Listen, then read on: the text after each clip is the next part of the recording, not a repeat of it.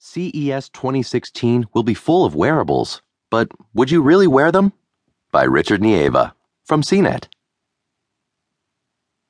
Have you ever wished you looked more like a stock ticker? Well, now there's a smock that lets you scroll a custom message down its front, lit up like a marquee.